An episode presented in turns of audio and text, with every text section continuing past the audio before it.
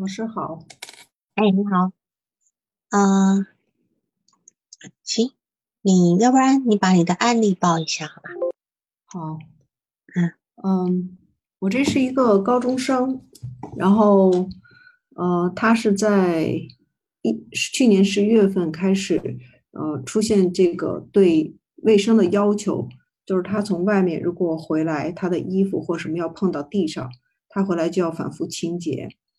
然后疫情开始的时候，就是二月底三月初的时候，呃，他出现了对母亲的这个就是卫生的在意，就当母亲碰到他东西或者随意动他东西或者碰他衣服的时候，他就会把把那个衣服就直接扔掉。啊、因为有些衣服是不能一直扔的，他就开始出现反复洗，要洗六七次才能穿。嗯然后这个情况会越来越严重。呃，四五月份的时候，他们找到我，嗯然后这个孩子在呃之前在找咨询师之前，他是去心理科医院看过的，然后当时的大夫认为他是焦虑和强迫状态，就问他要不要吃药。来访者自己说他不想吃药，想用自己的力量来解决。然后这样的话，他呃从看完看完了以后，一直到找我之前，呃，他跟妈妈说他实在受不了了，他自己的力量解决不了，所以他需要找心理咨询师。然后当时妈妈找到我的时候呢，是事先把嗯孩子的情况先跟我说了，说完以后就呃我因为我看判断了一下，他不是在精神病性发作期间，所以我是可以做的。我就说那我们约定一下时间，然后这个时候妈妈就呃一直在反复就说，呃孩子什么时间特别忙呀，没有空啊，哎这个时间好像也不行，那个时间好像也不好调，呃就是反反复复的。后来我跟他说，我说你要不然跟孩子商量好，呃，以孩子的时间为主，确定好之后我们就不再动了。但是你可以呃问他一下什么时间合适，我们定下来就好了。然后他又说啊，不行啊，孩子那个后面的课好多呀，呃，什么不好定啊。然后我就其实我当时是有点烦的，因为我我觉得我说的比较清楚，是说你们商量好了再来跟我说，但他也没有商量，就一直在跟我说要变要变。后来我就跟他说，我说那个要不这样吧，我说孩子也挺大的了，我们看看那个孩子自己能不能安排好自己的事儿，你让孩子直接跟我联系吧。然后这台他才让孩子直接跟我联系的。但是孩子跟我就是特别痛快的就确定了一个时间，就说我们就以后每周这个时间吧。然后我就问他，我说妈妈说有你你好像有什么事情，你能不能安排开？这个孩子也挺果断的，就说没有，嗯，这个时间肯定没问题。所以这个时间就特别容易的跟他定下来了。定下来之后，第一次看到这个孩子呢，就是长得挺清秀的，思维也挺敏捷的，而且这个自自省能力也挺强。呃，你跟他谈这个心智化程度也比较好，呃，所以当时感觉这个来访者还是比较独立的，就是他自己还是有这个独立意愿的。呃，就是在跟来访者开始工作后的一次还是两次，他的妈妈就反复就跟我说，嗯，我告诉你这样这样这样的事情，啊、就是怕孩子他不会跟你说不好的东西，他只跟你谈好的，呃，然后他把那个他跟我讲的很多事情，其实孩子都已经告诉我了，啊、当然我也没有跟他说，就是妈妈一直在说，说完以后就说，呃，我把所有的事情都告诉你，就是呃，就是想让你好好的来帮助这个孩子，就是因为这样不是一次两次，是他几乎做完一两次，他就要给我发一点，隔两天就给我发一点这样的东西。然后他每次都要说：“我告诉你这些，就是想让你好好的帮助这个孩子。”这个我我就会有一种挺窒息的感觉，就是就好像觉得这个妈妈是特别的不信任这个孩子，然后嗯、呃每次都是在呃，就是把我也当他的孩子一样，就像那个吃东西嚼嚼得很烂，然后要喂给你一样，就是告诉你，我不告诉你做这些事情，你就是不会做的，你就是做不好的，你做什么我都是不放心的，是那样一个感觉。然后我当时的第一感觉就说，如果这个孩子每天呃有这样的一个妈妈在这样遏制他，所以孩子可能也会有一种就是反胃的感觉，可能也会。我我我可能有一点理解，我说是不是他说的脏，就是他想清洁的，实际上可能是妈妈的这种很强迫的、很很压抑的这种这种呃遏制吧。呃，所以我我我跟孩子在第一次跟他讲完这个咨询设置以后，呃，我就问他，我说你你可不可以跟我聊你最想跟我聊的事情？我以为孩子会说，呃，就是他找我的这个反复清洁的事情，但是孩子第一次的时候，他就跟我说，我想聊聊我的人际关系啊，他说我觉得特别孤独，我当时觉得好惊讶，我说这个为为什么他其实自己是来想解决清洁的问题，为什么第一次跟我谈人际交往？呃，后来我就听他讲这个他人际交往中的问题。前面五次他都在谈现实中的人际交往问题，这五次所反映出来的比较共同的主题就是，他觉得自己是特别孤独的，是不被别人理解的，周围的人都不能够按照他的心意去安慰他，然后去理解到他的苦处，然后周围的人好像都在，呃，要么就在敷衍，要么就是人家在，嗯，安慰他的时候，他觉得没有安慰到点子上。呃，还有一种情况就是他和朋友出去玩的时候，他会尽心的去策划很多东西，然后一旦这件事情因为对方比如说迟到啊，或者因为什么原因把他的某一个细节打乱的时候，他就特别的愤怒，然后就以后就会避免就跟这个人再接触，或者因为这件事情就不再跟这个人交往，呃，就属于比较极端的措施，才会采取极端措措施的这一种状况。然后我当时就问他说：“当你有这种就是不被呃觉得孤独、不被理解的这种愤怒，还有跟同学起来就是因为计划被打乱的这种愤怒，我说这种愤怒的情感背后，我说你你的感受到的愤怒是什么？然后他就会说：嗯，如果别人理解不到我，就说明我很差，然后不。”不应该被别人理解，就是好像我很孤独，没有一个人认为我的存在是有意义、有道理的。呃，如果要是这个计划不完成，或者计划有变动，就说明我我做的所有的努力都失败了。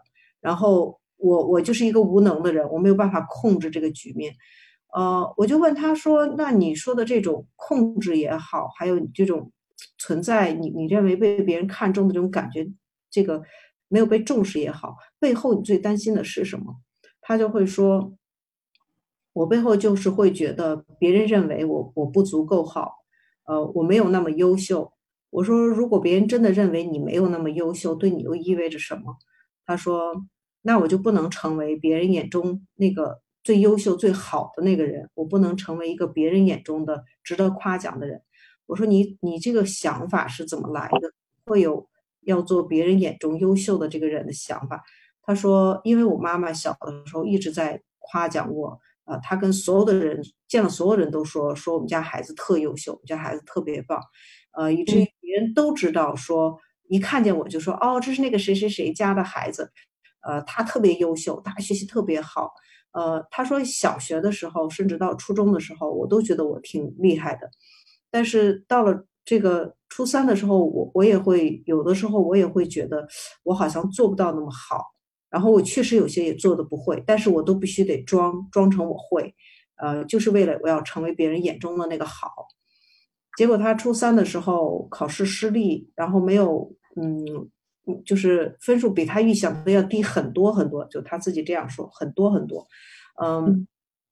他说，当他低很多的时候，他妈妈说了一句话，让他特别的失望。他妈妈说：“呃，哎，他没戏了，说给他找个别的学校吧。”他觉得这句话是他妈妈对他的极大不信任。呃，从那是初三嘛，然后他高一大概有一学年，呃，开始大概就有这样的症状出现。高二开，高二初开始就有这样的症状出现，就开始清洁。呃，然后他那次是在之前被狗咬过，被狗咬过之后，他没有打针，没有打狂犬疫苗。呃，当时呢被狗咬之后，他是用，因为他以前常被狗咬，所以他自己懂得那个清洁的方法，他是用肥皂水清洗了伤口的。而且不敢告诉爸爸妈妈，因为他觉得以前跟爸爸老被狗咬的时候，被爸爸妈妈说，爸爸妈妈显示的很烦躁，就是他一旦被狗咬，爸爸就会斥责，就是啊你怎么老去招狗啊什么什么，他害怕爸爸又去斥责他，所以那一次就没有没敢告诉父母。但是过了七天以后，他实在忍不住了，他就。他担心那个有潜伏期啊，会伤害到他，一直担心这个狂犬病发作。七天以后就是就神态就不对了，然后就那个跟父母说说了这事儿了。说了这事儿以后，他的父母其实是呃去医院问过，因为他在半年之内打过狂犬疫苗，呃是安全期内的，可以不用再打。但是父母做这件事情之后没有告诉孩子。孩子一直认为他应该打没打，所以他一直担心狂犬病发作。嗯，也也是他持续了很久。后来我在后面的，他是到了第五次的后十五分钟的时候才跟我谈到说他想处理这个狂犬病的问题。然后第六次的时候，我们直面讨论了一下，我说为什么你到第五次才告诉我？他说那个，因为他之前一直担心别人，呃。这个认他认为他是怪物，就如果我把这件事情说出来，会认为他是一个怪物，他就跟正常人不一样了。然后第六次我们处理的时候，发现这个和家中的很多的死亡是有相关的。然后我就问他，我说，嗯，你的反复清洁，就是现在已经发展到了，只要同学摸过猫啊狗的人，呃，摸完那只那个猫狗之后的手，如果用只是用清水冲。冲药如果不打香皂和洗手液再去摸它，它就浑身特别难受，就好像那个病毒已经到了全身一样，然后它就会反复清洁，上课也没有办法集中注意力。嗯，然后我就问他说：“你这么担心，你是担心的是什么？是这个人，还是担心他的病毒，还是担心狂犬病毒？”然后他刚开始说病毒，又说狂犬病毒，最后反复确认了一下，说我就是担心狂犬病毒。呃，我说，那你担心狂犬病毒造成的结果是什么？他说，那个，那我就死掉了。我说，死掉，你你最悲伤的是什么？他说，他还有很多的梦想没有实现。我就问他，那我说，那你的梦想会是什么呢？他说，我要成为一个别人眼中特别好的那个人。就就又回到了那个主题，就是妈妈要求他完美的那个主题又回去了。然后我说，嗯，我说你的那个成为别人眼中特别好的人的意义，你认为他的意义是什么？他说：“嗯，就是我的梦想就是要成为一个，嗯，优秀的人，让别所有人都认为好的人。”我说：“如果要是不能成为这样的人呢？”然后他就想了一下，说：“嗯，我现在好像是比原来好一些了。如果我原来想到说我不能成为别人眼中的好的人，我就会特别痛苦，特别憎恨自己，我就会特别失望，认为自己是无能的。但是现在好像我比较接纳。”嗯，真实的我了。有的时候考不好呀，做不好，我会坦很非常坦然的承认，说我就是做不好，我就是不会。可是我以前就不行。我说那这个不是一点进步吗？我说这个不是会好一点，比你原来会好一点吗？他说对，是舒服多了。我说那现在对你的还有最大的影响是什么？就他说了，他考虑一会儿说，可能我还要慢慢适应。我我虽然能慢慢接纳自己，但我还是。就是不愿意放弃成为呃别人优秀、别人眼中优秀的自己，我就重复了一下，我说你想成为别人眼中优秀的你是吗？然后他就愣了一下，说嗯也没想好，就是就就是这是他的状况，嗯嗯。然后这个个案就是对我影响比较大的，就是他的他的妈妈，呃，因为在这个过程中，这个孩子不论是反复清洁的行为次数，呃，还是他的场次，因为他最后一次的工作中，他跟我说。呃，被子掉到地上，他现在已经可以直接拿起来盖到身上，不用洗了，不用去反复洗手了。呃，然后呃，原来是周围的同学不能碰他，只要碰了他就要去洗手。现在周围的同学碰他已经没事儿了。呃，但是呃，从地上拿到东西的人碰他还是那个还是有点介意。还有就是老摸猫狗的那个同学对他他还有点介意，但是他的这个。洗手的时间已经可以延迟了。原来是别人碰他，他就不行，马上必须得去洗手，而且得迅速去，只要不去他就难受。现在他别人碰他以后，他他可以从上周的坚持两节课不用动，然后到呃最后一次他已经坚持了一整天的时间，回家才洗的，就是这个时间呢，他的忍耐性也已经也已经延长了。就是整体来看，这个孩子的状况是。是越来越好的，只有在第十次的时候，他出现了比较严重的这个抑郁状态，就是情绪低落、认知认知降低，然后呃学习也也听不进去，专注力也不行，不知道老师在讲什么，莫名其妙的哭。第十次出现了，第十一次的时候，状态好一点，但是呃，我能看得出来他还在那个抑郁状态，应该是因为情绪还是不是很高。但是到第十二、十三次的时候就明显好多了。然后在这个过程中呢，就是呃，我看到孩子一天天变好，但是妈妈总是总是会发信息来跟我说，我们家的孩子现在越来越差了。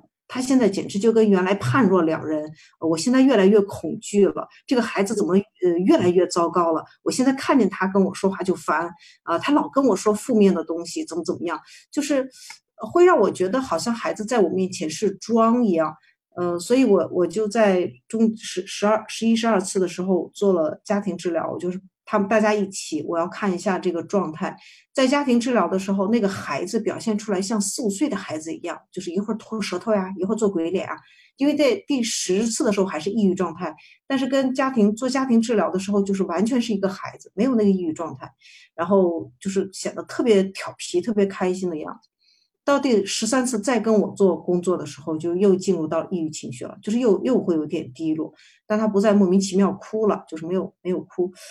呃，我这点还没有跟他讨论，我还没有问他为什么在家庭的那个情绪和和跟我在意这情绪状态是不太一样。呃，但是妈妈的反馈就是，嗯，什么时候跟就是在家庭治疗的时候，妈妈跟我说这是都是爸爸的问题啊，因为爸爸老冲他发脾气，因为爸爸老什么甩手就走，因为爸爸怎么样。然后呢，呃，他单独跟我发信息的时候就说，我们家孩子越来越糟了，他越来越痛苦，他判若两人，他的情绪越来越不好，他将来。怎么怎么不好？然后呢，在夫妻治疗的，因为我们做哦，我跟他做了父母访谈，我单独做了父母访谈是没有没带孩子的。然后在父母访谈的时候呢，呃，他就会说，呃，什么现在家庭状况都变了，什么呃，那个他爸爸忍受不了了，我也忍受不了了，什么身体有状况，就是我我我的感觉就是妈妈妈在其中好像。情绪更大一点，好，好像对不对对我的扰动，对孩子的扰动，还有对爸爸的扰动，好像都很大。然后我建议说，妈妈要要不要去单独去做，因为这样我可以给他介绍另外一个咨询师。然后妈妈说那个，呃，没事儿没事儿，我们就那个我跟他爸一块儿就行，就是他还是要做父母访谈。呃，然后我也跟我我在那个父母访谈和家庭访谈中，我都跟家庭呈现了，就是。呃，父母的情绪对孩子是有很大影响的。我在做了家庭治疗的两次之后，再跟孩子单独工作，孩子说，当父母的状态变好的时候，他的情绪好了一半儿，就是他的一半儿情绪都已经稳定了。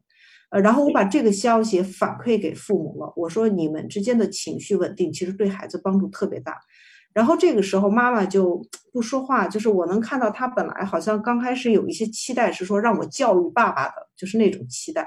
但是后来就是看到我是在呈现这些问题，呃，就是我看到他后面也不太说话，好像情绪不是特别高，嗯，就是就是我现在就是问题比较大的，就这个案子，就说我我我的感觉好像是孩子好像是在变好的，呃，然后这个。呃，妈妈却一直特别的焦虑。她给我的反馈永远就说这个孩子是假装在我面前变好的，实际孩子是特别糟的。呃，然后呢，爸爸是比较配合的，就是我们在中间发现了一些问题，爸爸是愿意积极去改的。可是爸爸改了，妈妈没有动，还是特别的焦虑。呃，我让他做个体咨询，他又不做，所以我现在。对于妈妈的工作和后面就是他们这个整个家庭这个环互动，应该到底怎么做？好像也有点困惑，就说到底应该是什什么地方是切入点，然后怎么样做才能从根本上帮助到这个孩子去改变呢？是，呃，最后这一次的话呢，就很清晰了。曾经就第十五次的时候，还有在两次的家庭访谈中，这个孩子在。在家庭访谈中，他呈现的是一个四五岁的样子，对吧？嗯嗯。可是他在你面前却像个十八九岁的一个半大半半成年人了。那么你去怎么看这个现象？还有在这十五次他妈妈那样的反应，说他在你面前是装的，装的变好了，其实他越来越糟糕。你怎么来把这几个几个现象连起来来看呢？嗯，关于四五岁那个，我有一个想法，但是还没有求证。呃，就是我觉得这个他的爸爸妈妈好像是不愿意他长大，呃，因为我后来在，嗯，您说，哦，对，这里是求证不了的，就说你要去跟谁求证呢？跟他爸爸妈妈求证，还是跟孩子求证？因为这个家里的一个动力就很清晰的呈现出来了。嗯，他今天爸爸妈妈在的时候，他就是一个非常天真活泼的孩子。事实上呢，他妈妈一直在接触的这个孩子，就是一个天真活泼的孩子。所以，当他现在开始有一个属于一个不是一个天真活泼孩子的情绪的时候，他妈妈受不了了。你发现了吗？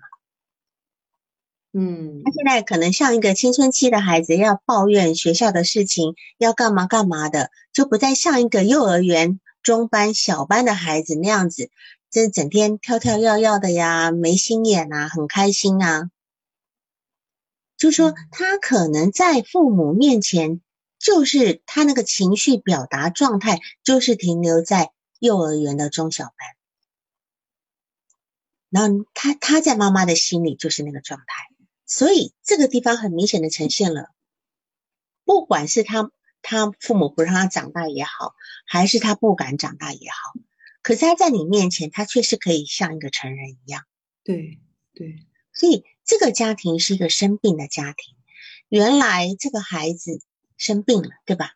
他代替他的母亲生病，我姑且用他的母亲来讲，因为他母亲确实问题比较大。现在他好了，但这个病。就会轮了，轮到他妈，回到他妈妈身上去了。本来他妈妈是生病的，让这个孩子成为一个替罪羊，就是在家庭治疗里面，我们首先要找出一个替罪羊。嗯，比如说我在那个中德班接受家庭治疗这个训练的时候呢，首先我们一定是看到这个家庭动力的一个系统。这个家庭动力系统很明显的就是，他他一个动力在那个地方。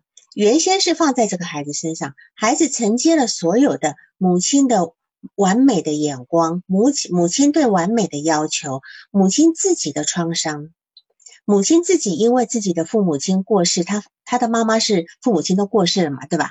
好，而且都是在那种好像有点措手不及的状态之下，对吧？嗯，就是呃呃，比如说呃他。小学呃，他九岁的时候，妈妈爸爸妈妈临时跑去处理呃老爷的过世的这个部分，好像都是那种突发的这个这个部分，所以妈妈本身的这个创伤是没有处理的，所以妈妈在这个地方，她不不不去谈有关于这个家族这个死亡的事件，她在面对家族死亡事件的时候，她是回避的。那么他一旦回避的时候，对于一个孩子来讲，会有个什么样的感觉呢？如果今天家里有人已经过世了，已经过，那你明明你就是莫有点知道一个孩子知道啊家里有人怎么样了，可是大人却绝口不提，可是你又感觉到有事情发生，那么这样的状态之下，这个孩子。会认为，首先第一个，他会对死亡这个事件产生莫名的恐惧，嗯，是不能，而且是不能说的，是不能说的。所以这件这些事情对于他妈妈的态度，才是造成所谓的这个孩子死亡阴影的部分，并不是家族有人死亡。因为说真的，这个家族所以，他两岁的时候，他姥姥过世，他根本还没有记忆，是吧？我们只能够说，他姥姥过世的时候是送到医院去，那么他顶多就是在那个分离创伤中，嗯，就是一个一个呃总是照顾他的人突然不见了。我相信他们也不可能把孩子带到医院去，对吧？那个时候，对，所以孩子那时候也不懂。然后他他的姥爷是在外地过世的，而且他可能对他姥爷也没有印象，所以这个死亡的。对死亡的恐惧是来自于父母的态度。那当然，他在读书的时候，他那个同学的过世，一个同学，一个次是在小学的一个同学，初一的同学过世，可能这个同学过世会带给他一些伤伤心。但是这么大的，已经到了到了小学呃初中的孩子，对于一个死亡的事情是比较能够理解了，这个会让他对会激发他一个分离的创伤，这倒是真的。那么我刚刚是先把大致，先把最重要的部部分，就是后面你呃后面这一次几次家庭治疗的部分啊，呃呃家庭访谈部分，我大致先说一下。那么你诊断这个来访者是强迫症是吗？什么？你诊断你诊断他为强迫症是吗？呃，对。嗯哼，他的强迫症呢，我觉得是有功用的，就像我今天。呃，在帮你这个个案这个案例取题目的哈，取标题的时候，我就说是在这个呃强迫的苍穹之下，呃换取这个独立告白哈，因为他这个强迫对他来讲是有功用的。到目前为止，我们甚至都看到疾病对他产生的功用，对吗？嗯，好，你你觉得这个疾病对他产生了什么样的功用呢？我觉得他的反复清洁会让他妈妈离他远一点儿。嗯哼，嗯，然后他好像也是通过反复清洁清除那个，就是压在他身上、笼罩在他身上那种完美的那个网一样。是，就说他先用反复清洁来跟妈妈树立一道，跟树立一道这个围墙，对吧？树立一个围，树立一道防线，就不让妈妈靠近来，因为妈妈就是那个污染物。嗯，妈妈是那个污染物，所以妈妈一定很，妈妈到目前都不能够，我相信这个妈妈是很没有、很没有内省能力的。一个孩子居然会你碰过的东西，我就不，我就要丢掉了，这说明什么？就孩子已经很很觉得这个很厌烦了，就是。我觉得是孩子一种反抗吧，就是很烦很烦了，已经是。就说这个部分，我不知道你跟他妈妈谈过没有，在这个这个动力的部分谈过没有？我们今天什么人？你看，是他妈妈已经跟狂犬病的细菌可以混为一谈了，我觉得，对不对？嗯，摸过细菌的人的的东西是他是绝对不能碰的。那么他妈妈难道就是那个？那个细菌的代表嘛，啊，这个这个是我觉得，嗯，你说，他妈妈就说到这一点，他说我碰他的东西，他竟然也都扔掉，我特别受不了。他妈妈也说这个，对，没错。但是你有跟他揭示这个部分吗？嗯，我想想，我哦，动力的这部分我还没跟妈妈谈，因为我觉得妈妈那种焦虑好像。还接受不了这么解释。好，我我再举个例子哈，就是有一些女孩子在成长的过程中，到了初中以后呢，原来小时候跟爸爸玩的挺开心的，到了初中以后，爸爸稍微像小时候那样子要跟她勾肩搭背，她就反应非常大，就把爸爸手甩开。有有看过那样的情形吗？嗯嗯嗯，就好像特别要跟爸爸维持距离，为什么？边界吧，因为他长大了吧，独立长大了，对吧？他独立了，他内心有一种，呃，甚至有有一种乱伦的恐惧，你不要碰我，对吧？好，这这就是说，孩子一定会用这样的一个方式来来隔离，呃，而且是非常，就是非常呃决决然的方式，用行为来表现出来，因为他自己没有意识到，就说这个孩子。我刚刚讲的女孩子，她在推开她父亲的时候，她并她的脑子里面并没有什么乱伦恐惧，并没有，但没有，但是她的行为就会做出来。那么这个你这个来访者呢，他也没有觉得说我要把妈妈推开，可他的行为就已经是让妈妈推开的一个部分。这个是绕过一个潜意识的部分，用付诸行动，用付诸行动来进行这么一个分割。所以他的这个，我才会说，他今天用他的强迫的部分来让自己的独立能够成功，但是这个部分也要让已经都到这个份上了，要让妈妈理解。有人问说，推开爸爸是反向形成吗？也可以这么说，因为他内心要防御自己内心的对爸爸的那种一种欲望，所以他只好用很反面的方式去把爸爸推开。但当然，意识层面就是就像刚刚呃，报告老师说的，他是觉得我已经长大了，对吧？但事实上，他如果没有那一种想要接近的欲望，他没有必要做的这么做的这么呃，就是过很过的行为，就是好像很恶心，赶紧推开的那个部分哈。那么如果说你今天把它诊断为一个呃强迫症的话呢，哈，呃强迫，我觉得它是应该比较怎么说呢？还不一定强迫症成立，因为他的他的医生诊断他为强迫状态。那个是之前，就是去年十二月份，就是他刚开始有清洗外面地上的那个衣服的时候。对。但是他这个症状是在三月二月底三月份的时候出现，这个反复清洁，然后那个内内心又后悔，就是不舒服的感觉的。就是二月底三月份的时候才出现，是他今天就反复清洁，然后呢，他内心有想要不清洁吗？有有，他他想他想克服这个问题，但是克服不了，而且发现越来越严重。那你要知道他克服的是什么？他克服的原因是他觉得自己是个怪物。他克服的并不是因为，如果说今天让他这么洗不会耽误他的学习，他愿意洗干净。你理解我意思吗？他今他今天就是有的人是不要洗了，还偏偏非洗不可。可是对于他来讲，他在之前的状态是他就是想洗干净。嗯，没有，他是这样说，他说，他说刚开始的时候扔，然后扔到最后，他觉得这个就是扔也确实有点过分了，他就开始洗，但是洗一遍两遍，他说。我真的忍不住，本来洗一遍就够了。他说我原来是个特别不太讲卫生的孩子，我觉得洗一遍就够了。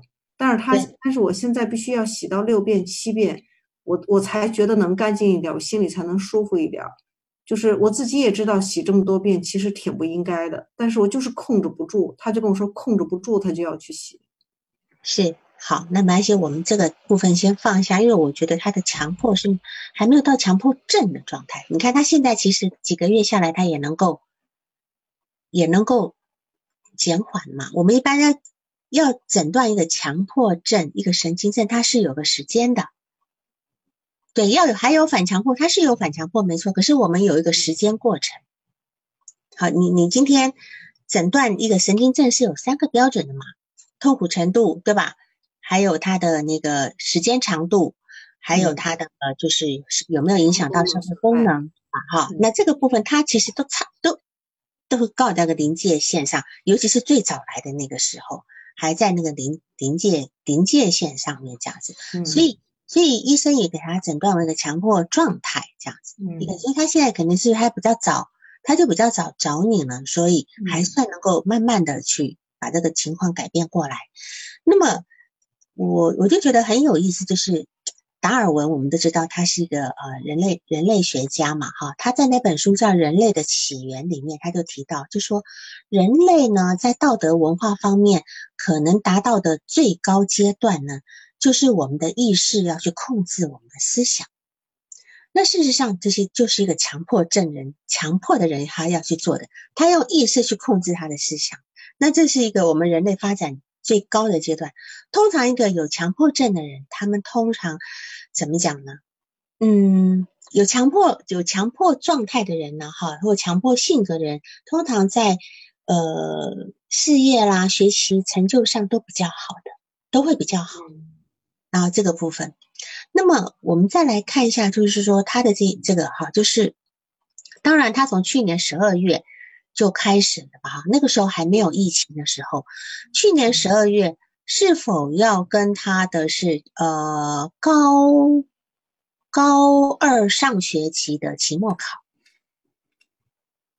的时候，对吧？高二上学期的期末考前，对吗？十二月份，一月份期末考，对对对，啊，那一月份末。还开始是疫情嘛？当然，它这个东西是一种牵连牵连观念，就是他我有非常多的个案，他们的他们的这种神经症爆发都是在初二或高二，很奇怪，初二上学期末或高二上学期末，因为他们要面临着呃面临着一个中考或高考。如果今天到了一个高三的时候，他其实已经大概知道自己在哪里了，他的压力可能没有那么大。一般来讲，都会发作在高二呃，就是二年级上学期末的时候，这是几乎碰过，就是好像没好像没什么例外的这个部分。那么他出现问题的时候，一下最早出现问题的时候，是因为你说是因为呃呃裙穿裙子是吗？对，他说裙子反复清洗对吧？对，反复清洗的这个部分，然后一直到了疫情的时候，他开始转到了狂犬病，对吗？嗯，到了狂犬病。我们今天来看一个人，为什么他要只担心狂犬病，而不是去担心其他很多的病毒呢？这个部分跟很多男人担心恐，呃，就是艾滋病，其实是有同样的、同样的一个心理过程的。艾滋病跟狂犬病，目前来讲都是几乎是算是很难治愈的，几乎没有救的，而且都是有一个漫长的潜伏期。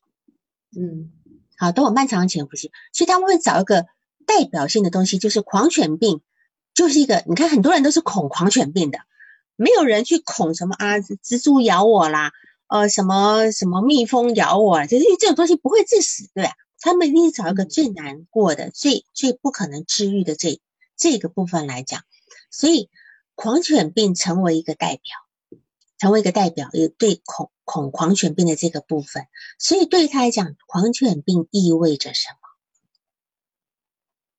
死亡吗？呃，意味着死亡。可是你也说过了，他最后一次说的死亡这件事情其实并不可怕，可怕的是。他没有成就，他他说怕的是死之前没有成就。是好死之前，那他你有问过他要什么成就吗？他就说我要成为别人眼中的那个优秀的人。那么请问他现在是别人眼中优秀的人吗？他说他不是，因为他发现他有不会的东西，有做的不好的事情，然后达不到妈妈眼，尤其是初三考试之后，他妈妈。说完了，他考不上那一句话的时候，他觉得他永远达不到别人眼中那个优秀，就特别失望。好，这句话也是他并发的一句话，对吧？就是他妈妈说了这句话，所以可能或许是他妈妈说了这句话以后，他再也不要他妈妈碰他了。你应该要问他。当时想到可能有这个问题，可是他那个是初三还没毕业的时候发生的，可是他发病是高二，就中间隔了一年多。是，就说这句话其实就是开始会有一些呃埋埋下一些东西，为什么呢？因为他对他妈妈呢是完完全全的信任了，他是活在妈妈的话语里面，活在别人的眼光里面，自以为的好孩子。他妈妈一直塑造这么一个形象，结果当他在讲这句话的时候，未料他妈妈回答这句话说：“啊，那赶紧去找一所学校吧。”其实。正常来讲，一个妈妈讲这样的话，其实也不为过，对吧？嗯。但是这句话虽然不为过，可是这句话是一个中性的话，就是一个很客观的话，就是啊，我已经相信，我已经我已经相信你不好了，所以那你赶紧去找一个学校吧，这样子。但是对于他而言呢，他妈妈一直是给他一个非常甜的话，就是他妈妈用那种非常高浓度的赞赏的话，可能一直在。推着他，也也把他打包成呃，就是装扮成这么优秀的部分，是推在外界的。突然之间，妈妈讲了这一句不含糖的话，对于他来讲，可能就尝到一种苦的感觉了。所以他会觉得非常非常的，就是说，在那一刹那，我都能够感觉到这个孩子内心的一个崩解状态，因为这个孩子他本身是字体是没有发展出来的。完全没你，你看他在他爸父母面前一个四五岁的样子，就知道这个孩子的字体凝聚性是不够的。一个人如果字体凝聚性不够的话呢，他就会呈现在对外界的很多东西是缺乏的那种界限感，所以他在意别人对他的看法，是吧？他非常，所以他前面几次都要，他前面几次都爱跟你谈他的人际问题。我觉得这个人际问题确实就是他很主要的一个问题。或许这个问人际问题其实早就潜伏在这个疾病的最底层，只是用他后来用强迫症来呈现而已。因为他的人际问题有几种，第一个是，他觉得别人他做了很多事情，别人不领情，是吧？嗯，好，就是他对别人很好，可是别人并没有他想象中的那样对他。第二个问题是，别人没有办法让他满意。那么嗯他如果碰到那种不不让他满意的人，他的做法就是，首先他尽量去去教他们或让呃协助，如果不行，他就不跟这个人往来，对吗？嗯，那么我们怎么去理解他这样的做法？为什么他今天用这种做法来对待一个让他不满意的人？他会觉得那是污点吗？是不是跟细菌也有关呀？他觉得那是细菌脏的病毒清掉。是这个部分，其实他是跟他妈妈认同的。他妈妈完美是吗？对他妈妈只有完美的孩子，他妈妈没有那种足够好的孩子，就是我哦们讲的温尼科特讲的足够好的母亲，对吧？嗯。他今天他妈妈要的是一个完美孩子，不是一个足够好的孩子，所以他会今天他今天会有一种有一种信念，就是当我不够好的时候，我是会被抛弃的，他会被他妈妈嗯。丢掉的，对吧？嗯然后当然这个部分我们又可以往前讲，就是当他前面他妈妈喂到喂奶喂到七个月，就把他送到姥姥家，喂奶就是喝母奶七个月断奶送到姥姥家的时候，事实上他的依恋已经完成了，他已经开始依恋自己的母亲了。可在这个时候又被送过去，送过去好像是多久时间没有回来是吗？到姥姥过世前都没有带回来是吗？没有，他是这样，他送过去之后，他妈妈在上班的地方离他很远，他妈妈是每周末回家，待就是周五回去，周日回来那样的，周末能见到。对，但是就是没有，就是没有在喂母奶的，对吗？没有没有，就是说他的这个，我看他的这个断奶情况应该是非常强烈的，就是很决然的，就送过去就完全就没有了。这是有时候呃呃呃，就是、呃中国人常常用这种非常残暴的断奶方法，就是要孩要把孩子断奶，就就妈妈先离家几天，离家一个礼拜，让孩子就 完全就嗯绝了这个心。那这个部分其实会对孩子造成很大的创伤，这个创伤的结果会让孩子觉得自己是不好的，嗯我是不配拥有好乳房的。哈，这个部分是第一次。当然，他后面的姥姥呃两岁突然过世，又是一个照顾的亲近的人又不见了。那么再加上他九岁的时候，爸爸妈妈临时又呃又把他托寄托在一个大姨家，然后不说分由的又跑去呃处理老爷的丧事，这个部分都造给他带给他一种很恐惧的感觉，好像自己要被抛弃了的这个部分。那么自己要被抛弃的同时，他只会觉得是我不够好，我不够好，所以他们不要我了。这是孩子的一个很基本的心理。只要大人离开孩子，不管是因为大人本身呃工作原因，还是大人的那个离婚姻不行，他们本身离婚等等，孩子都会有一种内疚感跟自自罪感的这个部分。然后嗯这你看，所以我刚刚讲的就是他妈妈要求一个完美的孩子，不接受一个足够好的孩子，所以他今天把这个他认同的他妈妈这个点，他一样用在他的朋友上。他的朋友如果不够让他满意，他也经过一番努力，他也不要了，对吧？他嗯他也就不要交往这个朋友了，甚至甚至也可以说，还有另外一个说法，就是一个人如果够自信的话，他的他的人格发展够健全的话，他今天跟谁在一起，他都是他的自我的那个水平强度是不会变的。嗯好，我今天跟好的人、很好人在一起，个就说我们常讲，如果你跟你今天的家庭教育成功的话，今天你的孩子，你想让他学坏，他都学不坏。你把他丢到那个就是那些很糟糕的一群孩子中间去，他也学不坏的。如果说你在在前期的教育够好的话，就是这个孩子的自我的自我发展够稳定的话，他不会变坏的，你不用担心。但如果说这个孩子自我发展并不稳固，他老是是依赖在母亲的这个评价里面，他永远看不清楚自己真正的状态的时候，他今天如果跟一个不好的人在一起，他就有可能担心自己变不好。所以他就必须在这个交往过程中去割舍那些不好的人，因为他不能够让自己受到影响。就像你刚刚讲的，这些人就是细菌，我不能够受到细菌的污染，因为他没有抵御细菌的能力。哦，这样理解吧？好，就这个部分是这样子。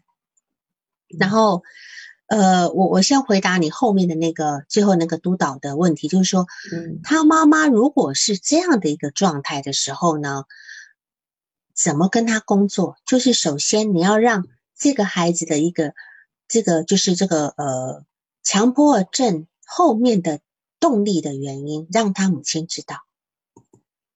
就这个是直接给他解释吗？还是我前面要做一些什么工作呀？你问他，你就问他，你说，嗯，当然，我像我刚刚举那个例子，对吧？我刚刚举那个例子，那个青春期女孩的例子，就是说，他母亲应该，就是说，孩子，孩子一定是，孩子一定是依恋母亲的。可是他今天依恋母亲的时候呢，他今天是没有一些，他今天就是没有一个独立的能力，又被母亲整个抓住嘛。他是母亲自恋的一个延伸嘛。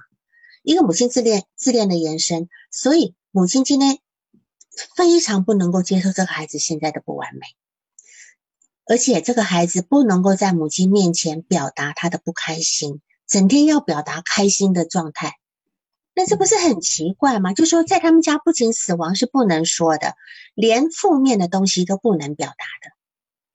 这个孩子就整天取悦自己的母亲，就像他今天在家庭访谈里面呈现出来的，像个四五岁的天真活泼的孩子一样。但实际上他是有情绪的呀，他是有个自我自我感受的人。所以当然，你你在告诉爸爸怎么去体会这个感受的同时，你同时要带着妈妈去，嗯，带着妈妈去体会这个部分。然后这个孩子呢，因为我们一般呃，我觉得他是一个呃强迫人格啦，哈，我会比较偏向他是一个强迫人格。强迫人格其实也分两类的，一类是内射型强迫人格，一个是依赖型强迫人格。那么内射型的强迫人格呢，呃，比较多的是呃，比较多的是一个怎么讲？嗯，就是会会比较多的那种。内疚的，呃呃，内疚呃羞耻的部分，羞呃内疚的部分，但是他是一个情感依赖型的强迫人格，为什么呢？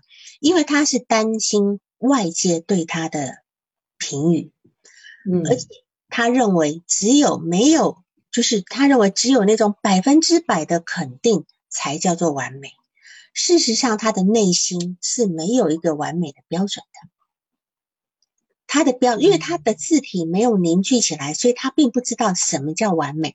他的完美来自于妈妈的妈妈的肯定，对吧？来自于朋呃周遭人的肯定，所以他所以他今天在认为说，我死之前一定要让你们通通肯定我，嗯，他这他才可以安心的死去。但事实上，他这个愿望，你应该要去挑战他的。今天就算坐到特朗普的位置上，有人肯定他是很完美的吗？就是他他这个部分，他这个观念还是非常的僵化。嗯，那这个部分，如果他还是这么想的话呢，他这个病就永远没办法好，而且会越越活越痛苦，会越拖，会越活症状越严重这样子。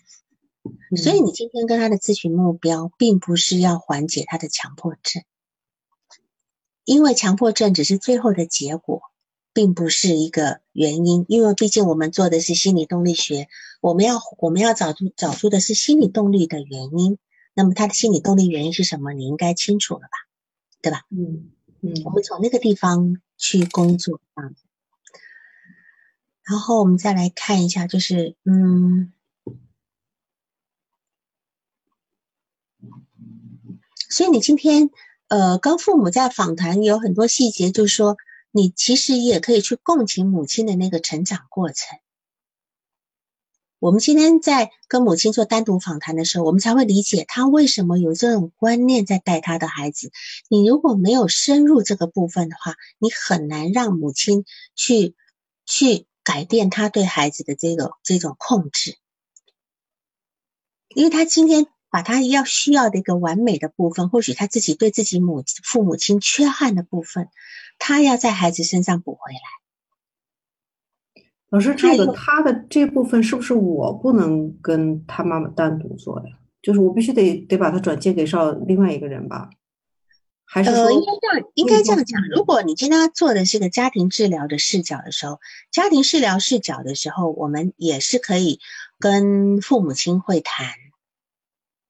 就是这个，我是可以在父母访谈的时候讨论他妈妈的这部分成长，是吧？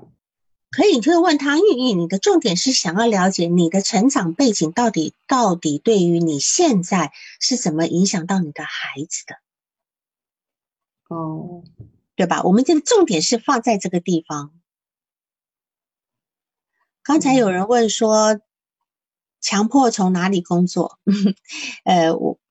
怎么讲？我刚才讲，要从他的后面的那个动力的部分来工作。你今天去去除他的强迫的行为，只会让他这一头，就好像那个大禹治水一样，你用堵的方式，你这一头堵掉了，从另外一头出来了。所以症状的表现不是我们要做的事情。只要他的自我够强大，他这些症状自然会慢慢的缓解。他现在的。症状的原因都是要来控制他内心那种很失序跟失控的状态。当然，这个孩子的症状是用来用来划清界限的。如果他今天自我独立够强大，他不需要用这个症状来划清这个界限。任何任何不管是焦虑症、抑郁症、强迫症也好，症状的表达不是我们工作的目标。所以他今天你看他第十次的时候，他的。他的呃强迫症，强迫洗涤好多了，对吧？可是他开始抑郁了，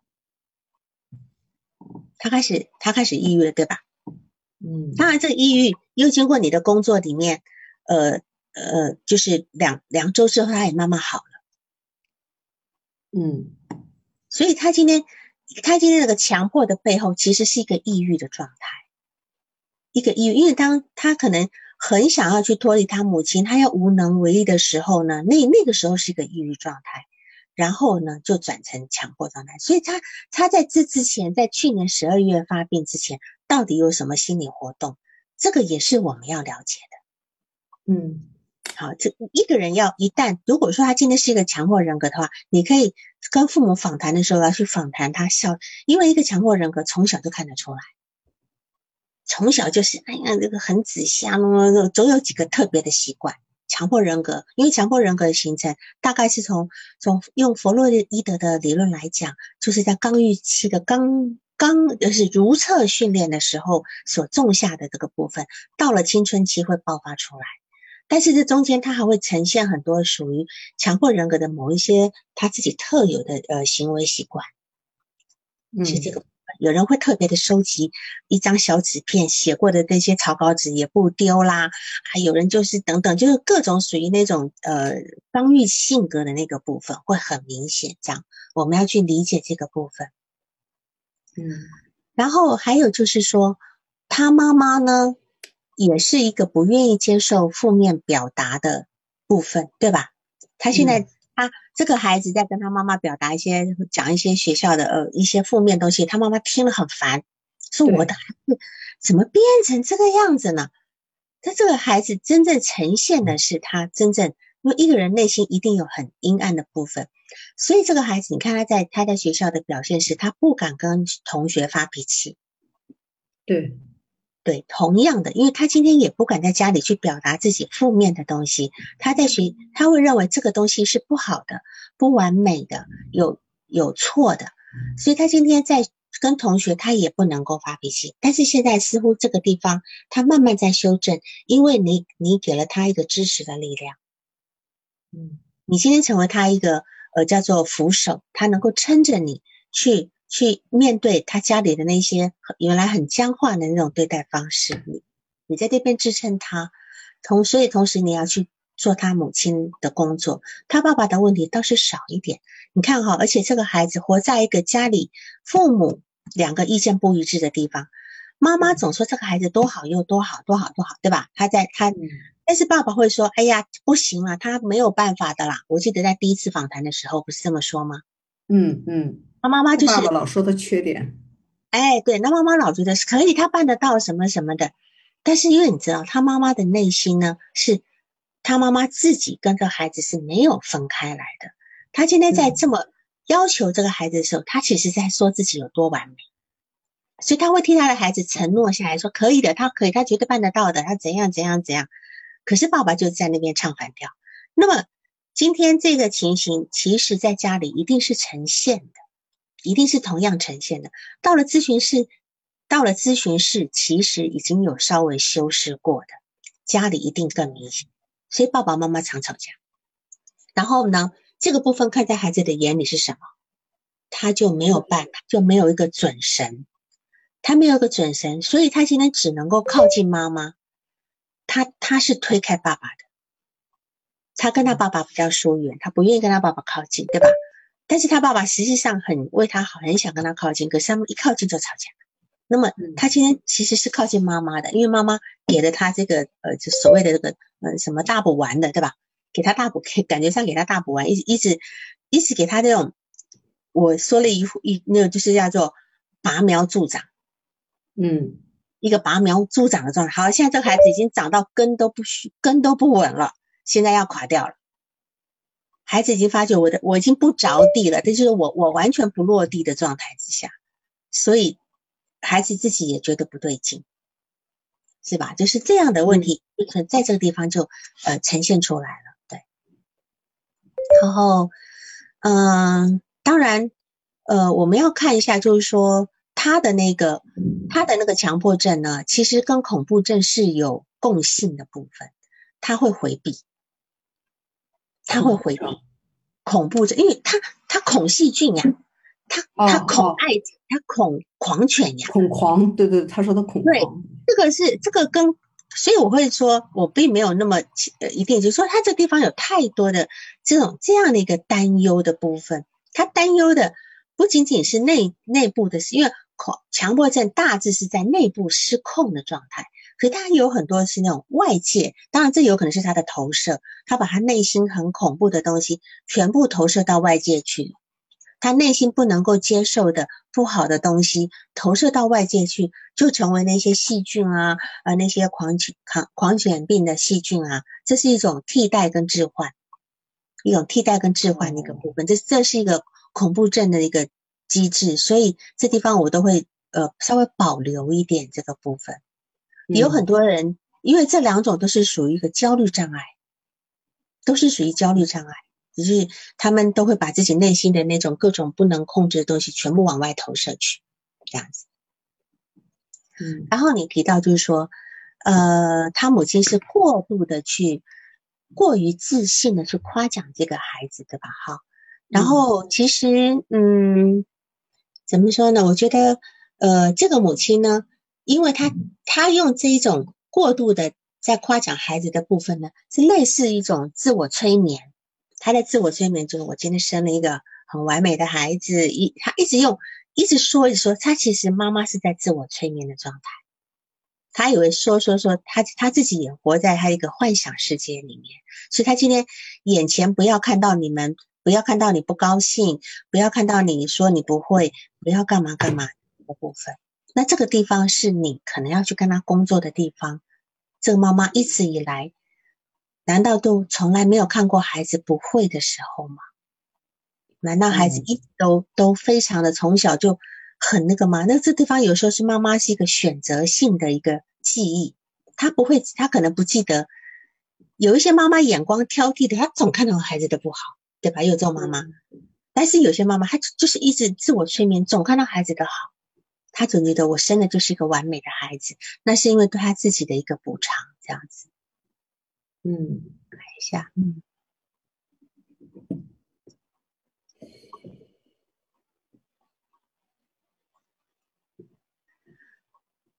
啊，当然，现在这个孩子呢，他现在是高高二，是吧？哈，对，他其实面临一个高考，一个一旦高考出来，其实所有的所有的防护罩都都幻灭了，这个孩子。逐渐逐渐，就像我刚刚讲的，揠苗助长。他逐渐看到自己的根其实没有那么稳，眼见着到了高三开始的一模二模，其实而且到了高二下学期开始就有什么考试，对吧？什么地理啊什么的，还是什么物理，不是先考过吗？好的，先考先考过。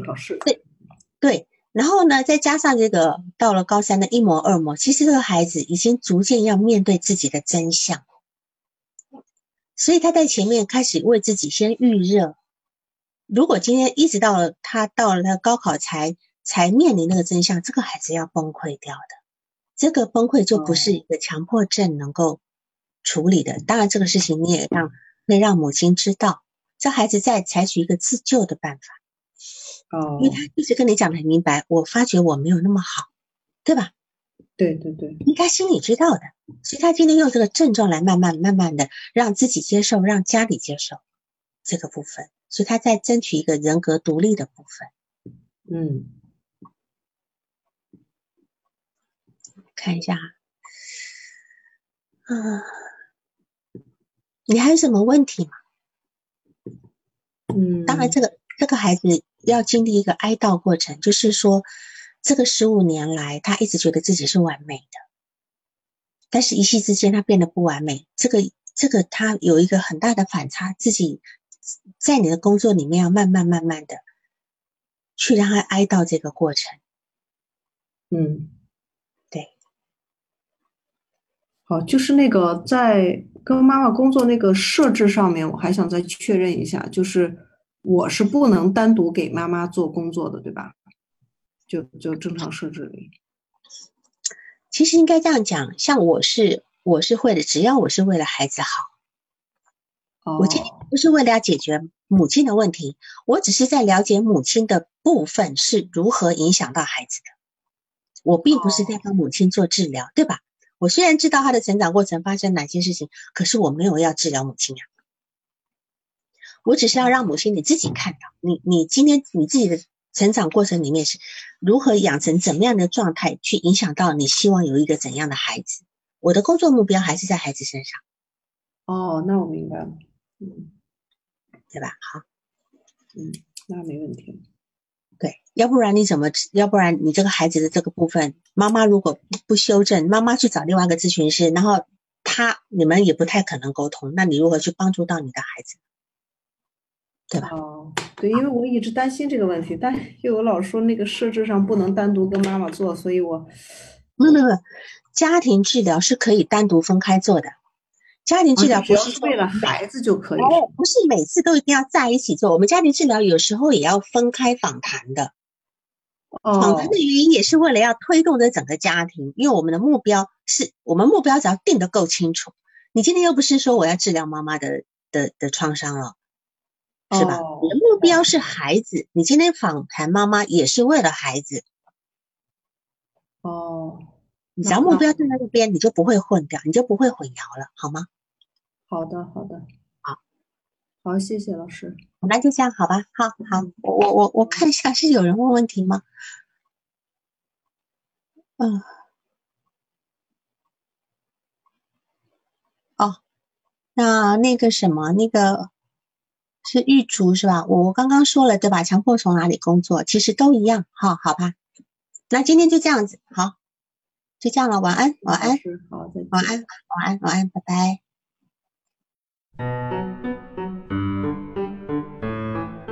本次督导完毕，喜欢请留言或分享哦。需要报个案的老师，请查看我们喜马拉雅主页个人简介，也可以在微信公众号搜索“星师之友”，关注微信公众号后，联系微信客服进行预约，报个案完全免费哦。